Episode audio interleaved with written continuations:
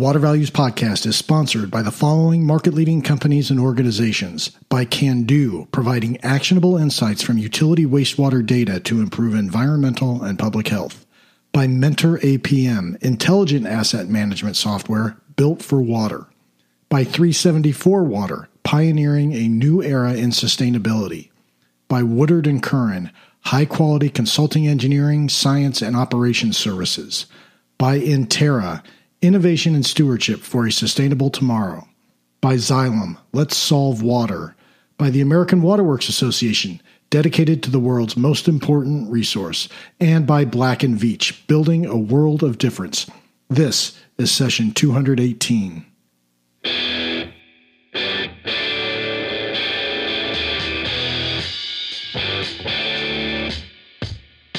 Welcome to the Water Values Podcast. This is the podcast dedicated to water utilities, resources, treatment, reuse, and all things water. Now, here's your host, Dave McGimsey.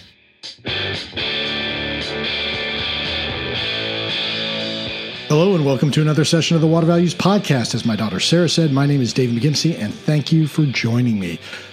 By the way, Sarah started high school last week, and I think I first recorded her doing the intro when she was in third grade. You know, and for those who've been here uh, since episode one, we dropped Joey off at college this past weekend. Yeah, that's gray hair in the mirror there, Dave. Well, enough with the nostalgia. We need to move forward. And wow, there has been a lot of news in the water sector. We saw the Inflation Reduction Act pass Congress this past week which, while aimed primarily at climate issues, we all know climate change and water impacts are inseparable. So, really, it's a water bill that's masquerading as a climate tax and healthcare package. So, while energy tax and healthcare provisions get headlines, water's the undercurrent to each of them, and the in, the Inflation Reduction Act is a perfect segue to today's guest. We have the wonderful May Stevens on. May is the chair of the water practice at Banner Public Affairs, and this episode was recorded back in June, well before anyone thought the Inflation Reduction Act would even be a possibility. Remember, Senator Manchin had come out and said that, that there was no way he was passing a bill, and uh, the Democrats needed him in order to get the bill through, and he had said no, and it appeared any climate legislation was going to be DOA. Well, regardless, here we are and May is here to talk about the Infrastructure Investment and Jobs Act, or, or Bipartisan Infrastructure Law, or BIL. And she does a masterful job explaining the basics of the Hill and water policy, and she unpacks the BIL, and her enthusiasm is absolutely contagious. You're going to see May as a family friend after this episode. It's terrific. So get ready for that. Well, we always begin with a hearty thank you to our sponsors Kando, Mentor APM, 374 Water, Woodard and Curran, Intera, Xylem, the American Waterworks Association, and Black and Veatch. That, my friends, is a terrific collection of impactful companies that have decided to support water industry, education, and thought leadership here by sponsoring the podcast. Thank you all. And I'd like for you, the listener, to do me a favor, if you would, please. If you work for or with any of the sponsors, please thank your boss or thank your contact at that sponsor firm and let them know that you appreciate their leadership in the industry through the sponsorship. That simple note of thanks will go a long way. It will surprise you. And as long as you're letting the sponsors know you appreciate their support of water industry education and thought leadership, why not leave a rating and review on Apple Podcasts, Stitcher, Castbox, or whatever other podcast directory you're accessing the podcast on? It'd be greatly appreciated and will help others find out about the podcast. And please don't forget to subscribe to the podcast. Now it's on to our featured guest, May Stevens of Banner Public Affairs. So let's get that water flowing. Well, May, welcome to the Water Values Podcast. So great to have you on. How are you doing today? Thank you so much for having me. I'm great. I'm happy to be here. Yeah, uh, terrific. So, uh, could you give us a little thumbnail on how you came to the water sector? You know, what your background is and, and how you got here? Absolutely. So, I mean, I worked in the nonprofit environmental world for um, about nine years. Um, I have two environmental science degrees. Um, and then I decided to go work on Capitol Hill. Um, I worked in the House for uh, Congressman Carnahan from Missouri and then Congressman Cartwright from Pennsylvania. Um, and I wanted to go and work for members of Congress because I thought that is where you know you can make the world a better place and you can have the most impact on what's going on uh, in the country. And I was really excited about environmental work But once I got to the Hill, I realized that what I was actually really excited about when it comes to environmental work is the impact that it has, you know, that the environment has on people. And that also includes infrastructure as well, obviously, right? And so when I moved from the House over to the Senate, I worked for Senator Ben Cardin of Maryland. Um, he's a top Democrat on the Senate. Um, so he's the he's on the Environment and Public Works Committee, and he's the top Democrat on the Senate subcommittee that does transportation and infrastructure. So I handled all of his environment and infrastructure portfolio. I did transportation um, for him and I did water infrastructure for him as well. And if anybody, you know, if any of your listeners are familiar with Senator Cardin, um, you know that he is very, very excited about water infrastructure. He's very uh, concerned about the Chesapeake Bay. That's one of the most important, um, you know, biggest uh, concerns in uh, the state of Maryland is the Chesapeake Bay. Um, and one of the you know things that he has done over his very long career is invest in water infrastructure in order to support the health of the Chesapeake Bay. So coming into his office, I knew I was going to be working on water a lot, but um, I was there for not very long before the Flint crisis uh, broke. And it really sort of came to the, you know, sort of surface. It was in the news, and like, you know, sort of the national news um, and sort of as that was bubbling up, um, Senator Cardin came to me and said, you know, look, I have a long career in water infrastructure. Um, he also has a very long career in lead generally, um, especially on the paint uh, side. And so what he wanted me to do is go and fix the lead crisis and I, like everywhere. And I said, okay, Senator, I will try and figure that out. and I was very nervous that I thought I was going to fail him. Um, but we worked out a deal not only to help um, the city of Flint um, deal with his crisis, but I also ended up writing um, the Senate Democrats' response to the lead crisis um, that was then incorporated into the 2016 WRDA bill, the Water Infra- uh, Water Resources Development Act bill of 2016. Um, that included the the Flint uh, crisis um, package as well. It helped 2,000 cities all over the country that have too high levels of lead in their water, not just not just Flint alone, but 2,000 cities, at one in every state at least. And um, from there, I was hooked. I was so excited the bill passed the Senate 20, uh, sorry, 97 to 3 and um, passed the House unanimously and uh, signed into law. And I thought, this is so much easier than anything that I'm working on in the environmental, in like strictly environmental space. And I just made a huge impact in a whole bunch of people's lives. So now I really only want to work on water infrastructure because it was just so fulfilling. And the people that I work with in the community were so great that I was like, I really just want to focus on this. So I stayed in Senator Cardin's office for a couple more years. I worked on the 2018 um, water bill as well. Um, and then I left the Hill in 2019 so that I could specifically focus on water infrastructure. Um, and so, you know, that's what I'm doing today is just very much focused on water infrastructure, uh, legislation, everything that's everything that's happening in Washington D.C. And there's there's been a lot, so I'm excited to chat with you about it. Yeah, awesome. That's a great story. I really love hearing that background. Now, it does raise a question for me. I've always assumed that congressional aides came from the district of the member of Congress, and it doesn't sound like that's the case because you've worked for Missouri, Pennsylvania, and Maryland uh, members of Congress. How, how, how does that process work? Yeah, I've never, uh, I've never, you know, I'm not from any of those places. I'm actually, I actually grew up halfway between Detroit and Flint in Michigan. Um, so I got a lot of phone calls from my parents during the crisis uh, saying, "You have to do something. Why aren't you doing something fast enough?" Um, but yeah, I, I, I didn't, I didn't live in any of those districts. But um, you are correct that most people come from the district they start you know very young right out of undergrad um, or even you get an internship um, while you're still in undergrad um, with your member of congress or your senator um, you get that experience and then you start on the hill very you know very young like 22 just out of school and then you work your way up from that um, and the best way if you're you know a, a young person that's looking to get on the hill the best way to do it is to reach out to your member of congress um, I had spent, um, you know, nine years off the hill. I got a master's degree after that. Um, working you know in the environmental space. And so i had a little bit more experience a little bit more education than you know i did when i was 22 and so it was easier for me to fit into you know a more senior level to start out with um, to just sort of be that policy advisor sort of starting out um, but uh, is that the shortest path to becoming a policy advisor? Absolutely not. You should start as an intern and, and move your way up very quickly. but um, it was a rewarding experience for sure. And, you know, a lot of times they just hire people because you're smart people, which is great because we need we need smart people uh, in the you know in the uh, hill and in the administration um, as well as people who start very young and don't have a lot of hill experience and then they learn on the job so after a couple years, they are very smart as well. So that's great. Yeah. Well, thanks for coming on the Career Advice Podcast.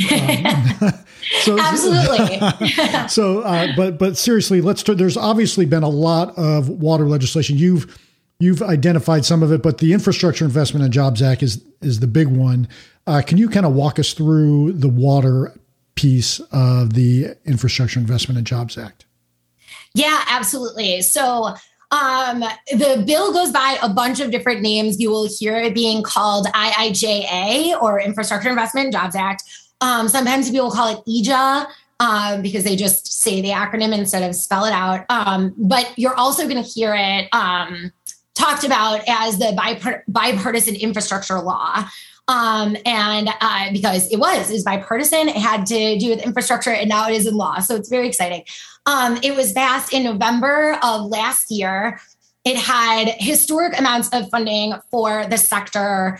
Um, a, a, basically a tripling, an effective tripling of the amount of funds going to the state revolving fund programs um, over the next, you know, every year for the next five years. Um, they, uh, you know, authorize a much higher level of annual appropriations from now on. So that will also be included, you know, it, as we go forward um, with the appropriations every year. But then, and there are also a ton of programs that were created in that bill as well. And so, you know, there's everything from, um, you know, small and disadvantaged community, uh, technical assistance provisions to low income assistance program, the first ever, um, the first ever federal low income assistance program for the water sector um, is included in the bill as well. Um, and so, uh, you know, that that is fantastic. Um, and so we're really excited about that, you know, once in a generation opportunity. It's very, very exciting. It's the most that the federal government has ever invested in water infrastructure in a single bill. So incredible. Um, what I will say though, and I think that this is, um, you know, important for the sector to realize is that IIJA feels like it got a lot, that it was a lot of funding. Bipartisan infrastructure law, it was, right? It was a lot of funding. But um, other core infrastructure sectors get many times more than the amount of money that we got in the bill. Um, the uh, transportation sector gets, you know, more than 10 times, got more than 10 times as much as what the water sector got. And obviously, I don't begrudge the transportation sector of the funding that they got. You know, we need investment in transportation as well. But I don't want people to think that, you know, oh, we got all of this money and now we can't ask for anything else. We should just stop asking Washington for anything because that's that is not true at all. We we're still going to have a big investment gap in the water uh, in the water space, and we're going to want to make sure that we are still filling that gap. This was a huge down payment and was fantastic but we got to keep these levels uh, at the at the levels that they're going to be for the next five years. We got to keep those kind of forever because we've just got a lot of we've just got a lot of need in the in the industry. Absolutely, I, I agree with you. Now, how, how can we get to that point? Because I think. I think there's a sense out there amongst the general public. Those of us in the water sector know that the funding needs to keep coming, but those of those in the the, the in Congress and in the general public may not believe that how can we message to those constituents that the funding needs to continue? Yeah, absolutely. Well, I, I, mean, that is that is the you know that is the key question, right? So, I mean, I think that one thing that's really important for the industry to do right away, right, right now, this summer would be great, is and if if you have the ability to, where you know if your listeners have the ability to, and whatever um, you know company organization utility that they work uh, that they work for.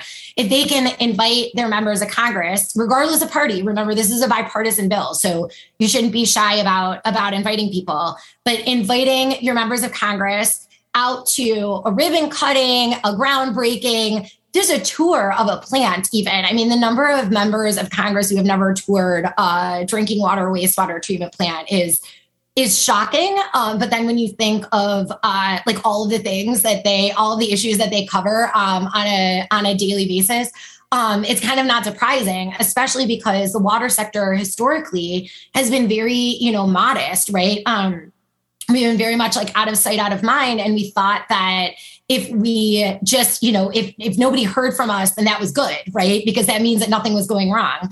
But what we've realized now is that if we don't, um, you know, sort of show our wins um, and show this that like what this investment is doing in communities, you know, in these people's districts or in these people's states, like for their actual constituents, then we're not going to be able to get any more money, right? They're not gonna, you know, they're not going to understand that the need and also the fact that when they do something great like invest all of this money that it actually helps their constituents and makes their world a better place right? I mean think what you want about you know members of congress and politicians and and you know and everybody here in washington d.c their their actual job right? Their their actual job is to make their their constituents lives better right? And so if you're able to talk to these folks and tell them about how what what you are doing with the federal funding at the local level in their you know in their districts for the constituents that's going to go a long way towards convincing folks that they got to keep up the investment. And then this is really good investment not just for public health and the economy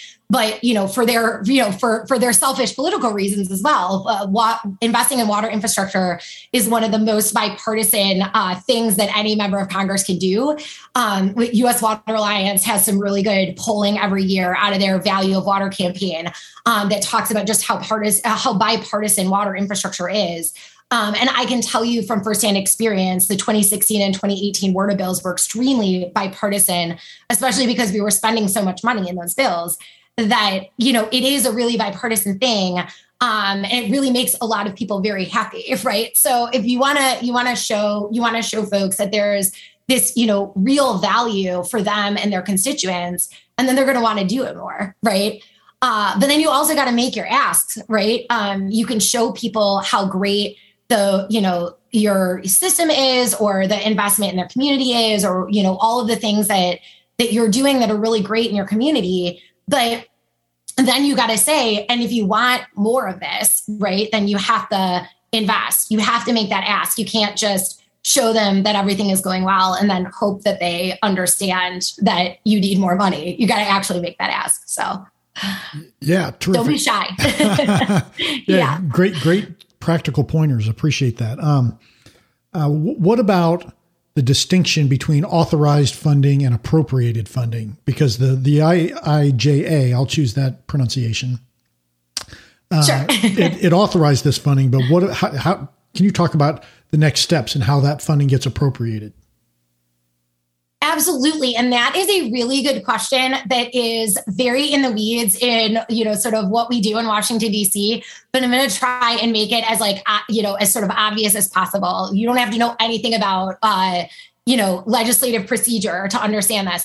But basically, the way that things work in Washington, D.C. is that there are authorizers and there are appropriators. And I like to think about this as sort of like my mom and my dad when I uh, was growing up. So when, so I, if there was like a big ask, right? If there was a little ask, like I want to, you know, I want some candy or something, my mom would just give it to me, or she would say, you know, no, and and you know, good luck to you, and and eat your vegetables, right?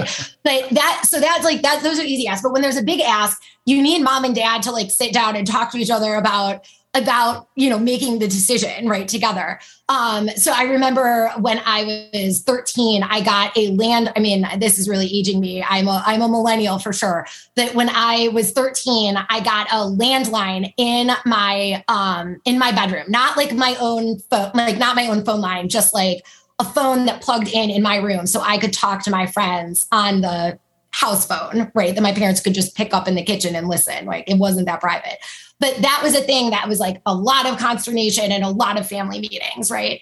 So this is the same kind of thing, but we're talking about it in obviously a much bigger scale than a teenager getting a phone, right? As we're talking about billions of dollars in investment. So the way that it works in Washington D.C. is that um, there are people that create the program. They're the authorizers. They say okay we want to set up for example a grant program um, that will help low income families pay their water bills every month um, to make sure that you know the utility is getting paid for the water that they're using to make sure that they're not uh, you know in arrears or you know in debt or getting their water shut off that like everything is sort of like continuing to function right? So like we're creating that program. We're creating that grant program and then we have to get so mom, mom creates the program, and then dad, the author or the appropriators, they fund the program, right? So you can't just like create a program and fund it yourself because that also like you know can lead you know this there, there's a reason why we set this up you know the, the founders of the country set this up with this with these checks and balances because you don't want the person creating the program funding it and then putting their friends in place to run it and, and all the money suddenly goes to their district and whatever, right? So you have the authorizers that create the program.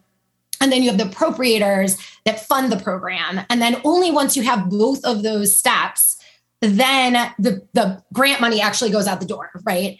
And so for in IIJA, um, there were a lot of programs that were authorized and appropriated in the same bill. That doesn't often happen, but on big bills like this, it sometimes does. And so that that uh, happened for the state revolving fund money, the PFAS money, the lead service line replacement money. Those are sort of like the big ticket items that everybody heard, heard about when they were talking about the bipartisan bill, right?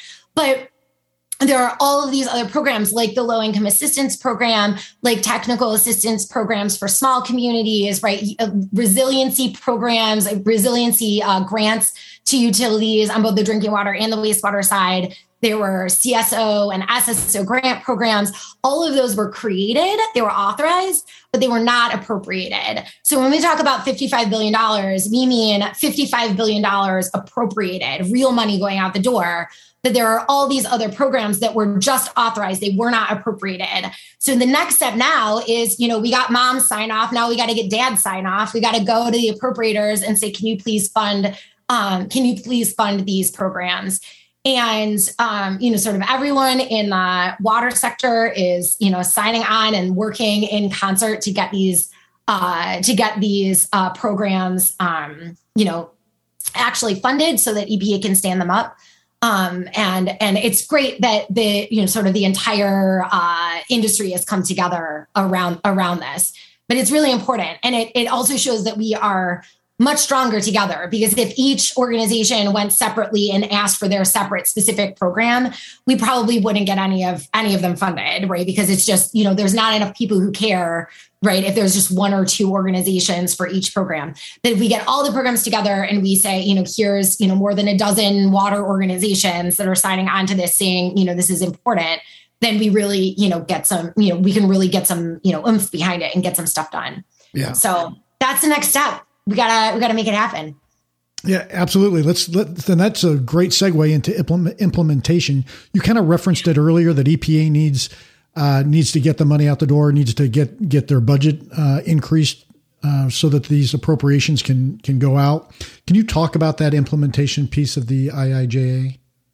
Yeah, absolutely. So the money is at EPA, and they now have to get this money out the door to um, you know, to like states to administer the state revolving funds. The PFAS money and the lead service line replacement money also go through the SRFs. So it's just, I mean, you know your listeners know but you know better than anybody that there's just a lot of people that need to be in place to make those things happen to make sure that we have the you know the intended use plans that match the amount of money that we're getting from the administration for each state the EPA has to go through those intended use plans and make sure they're you know all up to speed the money goes out the door and then the state has to get the money down to the local government right? And, or the the local utility whoever is getting the state revolving fund money right? So there's just a lot of steps that need to happen and with each step there's a lot of decisions that need to get made so for example one of the you know big um, emphasis that the biden administration has is that they really want to make sure that this money is being invested in disadvantaged communities. Um, and they have this Justice 40 initiative where they want to, you know, it's like a it's like a guidance like right? But like what they would like is to have 40% of the funding in, um, directed towards disadvantaged communities. Now the the language in iija for the water sector actually goes above and beyond that and says 49% has to be at disadvantaged communities. It has to be invested in in a disadvantaged community. Um, and so what does that mean? Like what does that term mean? Well we only have definitions for disadvantaged community on the drinking water side. We don't have them on the wastewater side. Although we do have affordability guidance on the wastewater side, but that's a little bit different because that's community affordability and disadvantaged communities might have a different definition than just affordability, right? It could talk about uh, historic investment. It could talk about the size of the community. It could talk about, you know, the socioeconomic and racial makeup of the community, right? And so, um, disadvantaged community has different definition in every state. Um, and those definitions vary incredibly. I mean, just like off the charts, they they're the the comparison. I mean, you can't even compare two states to each other. So making sure that those states know what their definition of disadvantaged community is, updating it if it needs to be updated, communicating that to EPA so that EPA is understanding that, um, you know, what their definition is, making sure that those dollars are going to whatever that state's definition of disadvantaged community is, right? We have all 50 different uh, different uh, definitions. So now we have to match all of the money to all of the different states and then make sure the money is going out the door then like every step after that has just as many considerations and i you know i didn't even talk about build america buy america or davis bacon or you know waiver process or all of the things that go into each step of the money going from one person to the next but the reason why that's so important, I think a lot of people certainly would say that seems like a lot of bureaucracy. Why can't we just get the money? Because we want to make sure that the money is going to the, you know, projects that are most impactful, right? I think there um there was a lot of talk in um, you know, in the 2008 uh, crash, right? Economic crash, and then um, the 2009 um, Recovery Act bill that we just put uh, money towards shovel ready projects. And that was great at the time. Like we needed to get you know the money out the door. We needed to get people back to work. But we've now sort of come to the understanding of shovel worthy projects not just shovel ready but also worthy right? So not throwing bad money after you know good money after bad and really making sure that our investment is thinking about it for the long haul right? So building in resiliency um, making sure that we're directing money towards you know communities that haven't gotten a lot of investment in the past. You know now now is the time that they you know now is their chance to get investment. And so that's really important as well is to make sure that we're moving the money money to the right places instead of just getting it out the door as fast as possible. So we're really learning from our you know previous experience but that's really important to think about you know it's that's really important piece to think about as well is that you know every step of this we've really got to keep an eye on what's going on and make sure we know what's going on. If we have opinions about that, you know, opinions about what might happen, we need to, you know, register those um, at each different, you know, federal, state, local level. Yeah. So let me ask. Got a lot of work ahead of us. Yeah. absolutely, absolutely. So uh, let me ask you this: you, you you've mentioned that this is um, his, a historic level of funding that's coming down the pike. Are states prepared? Do they have the for for lack of a better word, do they have the infrastructure in place to handle this influx of uh, of money coming from the federal government and get it pushed out uh, and get it out into the communities? Is there any concerns yeah, that? I mean, that's a great question. Yeah. And I love, I mean, I love thinking about it in terms of like human infrastructure, right? Like this is the human infrastructure. These are the people that are actually taking money from one place to another, issuing the checks, you know, doing the big check signing ceremony, right? Um, and so that's really important, right? Those people are the people that actually make this whole process happen. Um, and so, you know, to your question, like, do the states have the capacity to do this? Uh, I think, you know, there are, you know, a couple trade associations that are working really hard to make sure that that happens, right? There's ASDWA, ACWA, and CIFA are like kind of the three big trade associations in DC for the drinking water administrators, the wastewater, you know, the people who, um, they don't just do wastewater. They they the ACWA sort of uh, they enforce the Clean Water Act. So and do a lot more than just on wastewater. And then CIFA are the, you know, infrastructure finance authorities, right? And so those those three, you know, sort of entities are doing, you know, a really good job of staying in touch with EPA and making sure that the states have what they need. But um, the states are also doing a great job of communicating their needs to EPA and making sure that EPA knows, you know, what is needed at each level. The other thing that I would say too is that there are you know there's not we, we talk about technical assistance for communities especially rural small disadvantaged communities and we can talk you know sort of more about that in a second. But the like we also need technical assistance for states as well right? And just if you have to send out triple the amount of money next year you're going to need triple the amount of people. And so, what are the best practices to hire that many people very quickly, especially in a job market where we're very lucky, but you know, uh, unemployment is you know at record lows, right? And so it's very hard. You know, people are competing, you know, within state agencies for talent that makes it really difficult to hire and retain those folks. So even getting that technical assistance of just like how do you get the folks you know interview the folks win win them to your you know to your team and then get them onboarded as fast as possible. There's a lot of information sharing between states and between epa and the states on how to on how to make that happen. Um, but that's i mean it's a really good question. And i think it's a big concern for states but i think you know i mean we're talking about a lot of money for the thing that we all care about most. And that doesn't mean that it's going to be an easy time, but it means that, you know, we just, we're sort of like the dog who got, who caught the car, right? We just got everything we ever asked for. So like, let's make it happen, right? We'll just, you know, do our best and, and make sure that we're, you know, we're, we're doing what needs to get done to, to help people and to, you know, to do our jobs. So. Right, right. So, uh, has there been any concern? You, you mentioned the current economic climate with the tight job market. Is there any concern about the the other economic indicator or the other economic factor of inflation taking a significant bite out of this historic funding? Yeah, I think that there is. And I think that we're already seeing folks, um, you know, when they're doing contracting, seeing costs going up. You know, we've been seeing that for a couple months now. Some of that you know, I will say some of that is definitely supply chain issues and the actual cost of their um, inputs going up for sure.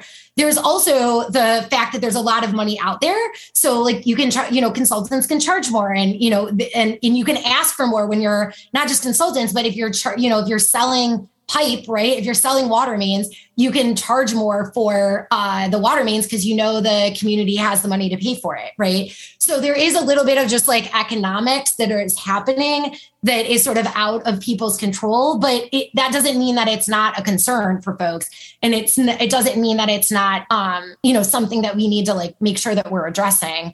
But I also think it's a it's a more global economic um, issue, and so there's not really much that any like one individual in the water space can do about the like global inflation and you know and, and and the global economy right? So just something that we have to understand is happening and then you know you face it right? And and and try and figure out the best way to deal with it. I agree with everything you said in there. Um, so Mae if i can ask you we've we've we're coming up quickly on the end of our time together. So could you if you've got a leave behind message what would that leave behind message be Absolutely. Well, thank you. Thank you for asking. Um, this is the this is the thing that is most near and dear to my heart. This is the call to action that I tell everybody.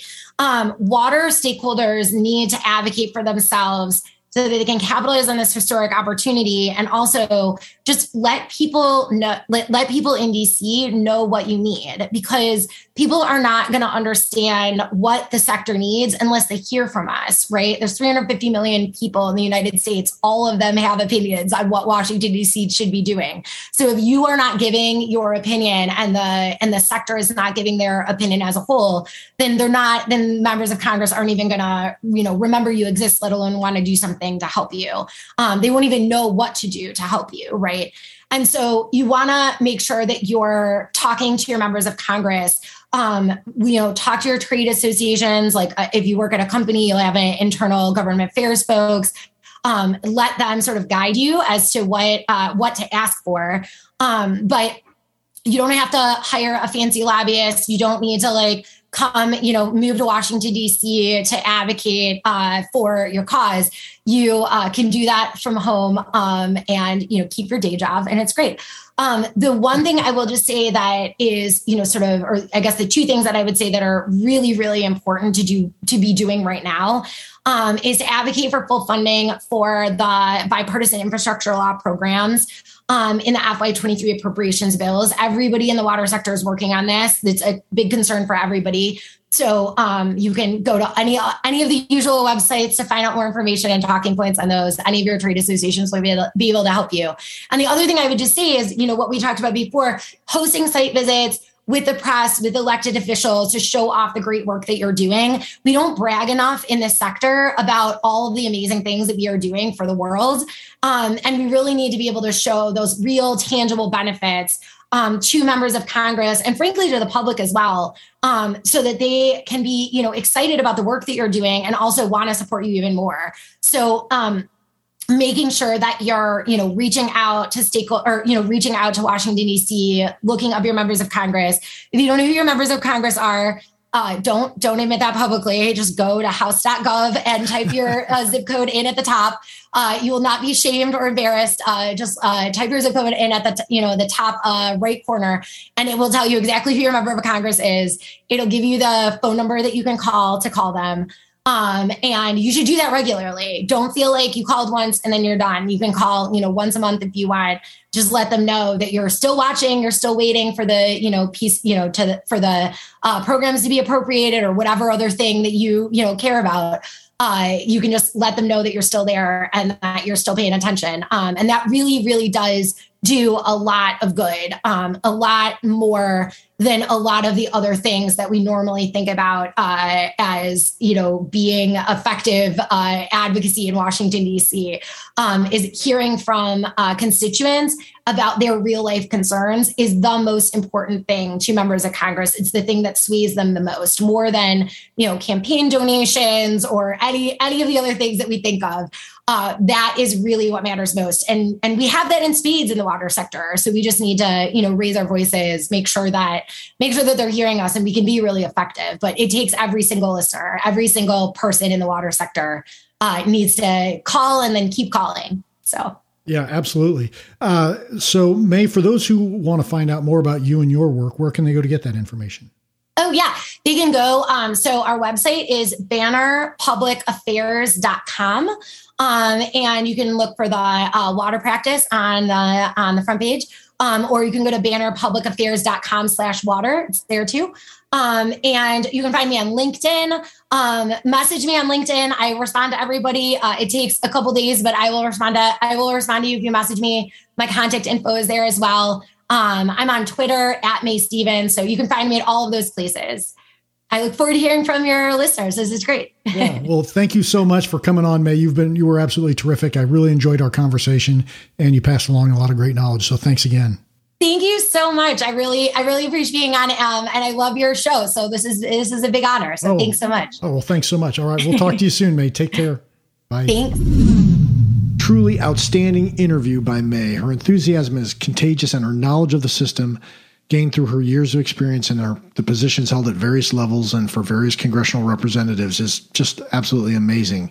Uh, I'd love to know what you thought about the interview. Please check out the show notes for this page uh, and the links on the episode. Just Google the Water Values Podcast, click the first link that comes up. That's our home on the web that Bluefield Research is kind enough to provide via a joint marketing arrangement. Again, the Water Values LLC and Bluefield Research are not affiliates. We just have that joint marketing arrangement. And as part of that, we get a home on the web via Bluefield Research. Well, you can also tweet about the podcast using the hashtag water values and tweet at me using my handle at DTM1993. You can email me at david.mcgimpsey at dentons.com and you can sign up for the Water Values newsletter at that landing page as well. Well, thank you again for tuning in, and I hope you make it a great day. Plus, I want to give a huge thank you to our sponsors. Again, sponsors of the Water Values podcast for the 2022 calendar year include Kando, Mentor APM, 374 Water, Woodard and Curran, Intera, Xylem, the American Waterworks Association, and Black and Veatch.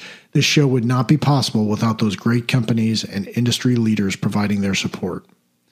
And again, thank you for support and for listening. I can't tell you how great it is to work in this industry day in and day out with such caring and dedicated personnel and it's just it's just a blessing I get to work with you and interact with you every day. So thank you for that. Finally, and in closing, please remember to keep the core message of the Water Values podcast in mind as you go about your daily business. Water is our most valuable resource, so please join me by going out into the world and acting like it.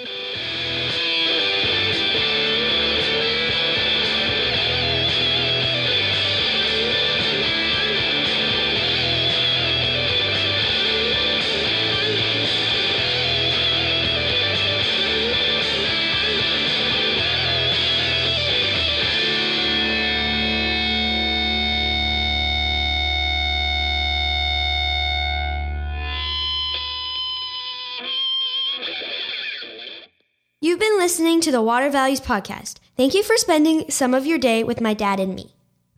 Well, thank you for tuning in to the disclaimer. I'm a lawyer licensed in Indiana and Colorado, and nothing in this podcast should be taken as providing legal advice or as establishing an attorney client relationship with you or with anyone else. Additionally, nothing in this podcast should be considered a solicitation for professional employment. I'm just a lawyer that finds water issues interesting and that believes greater public education is needed about water issues. And that includes enhancing my own education about water issues because no one knows everything about water.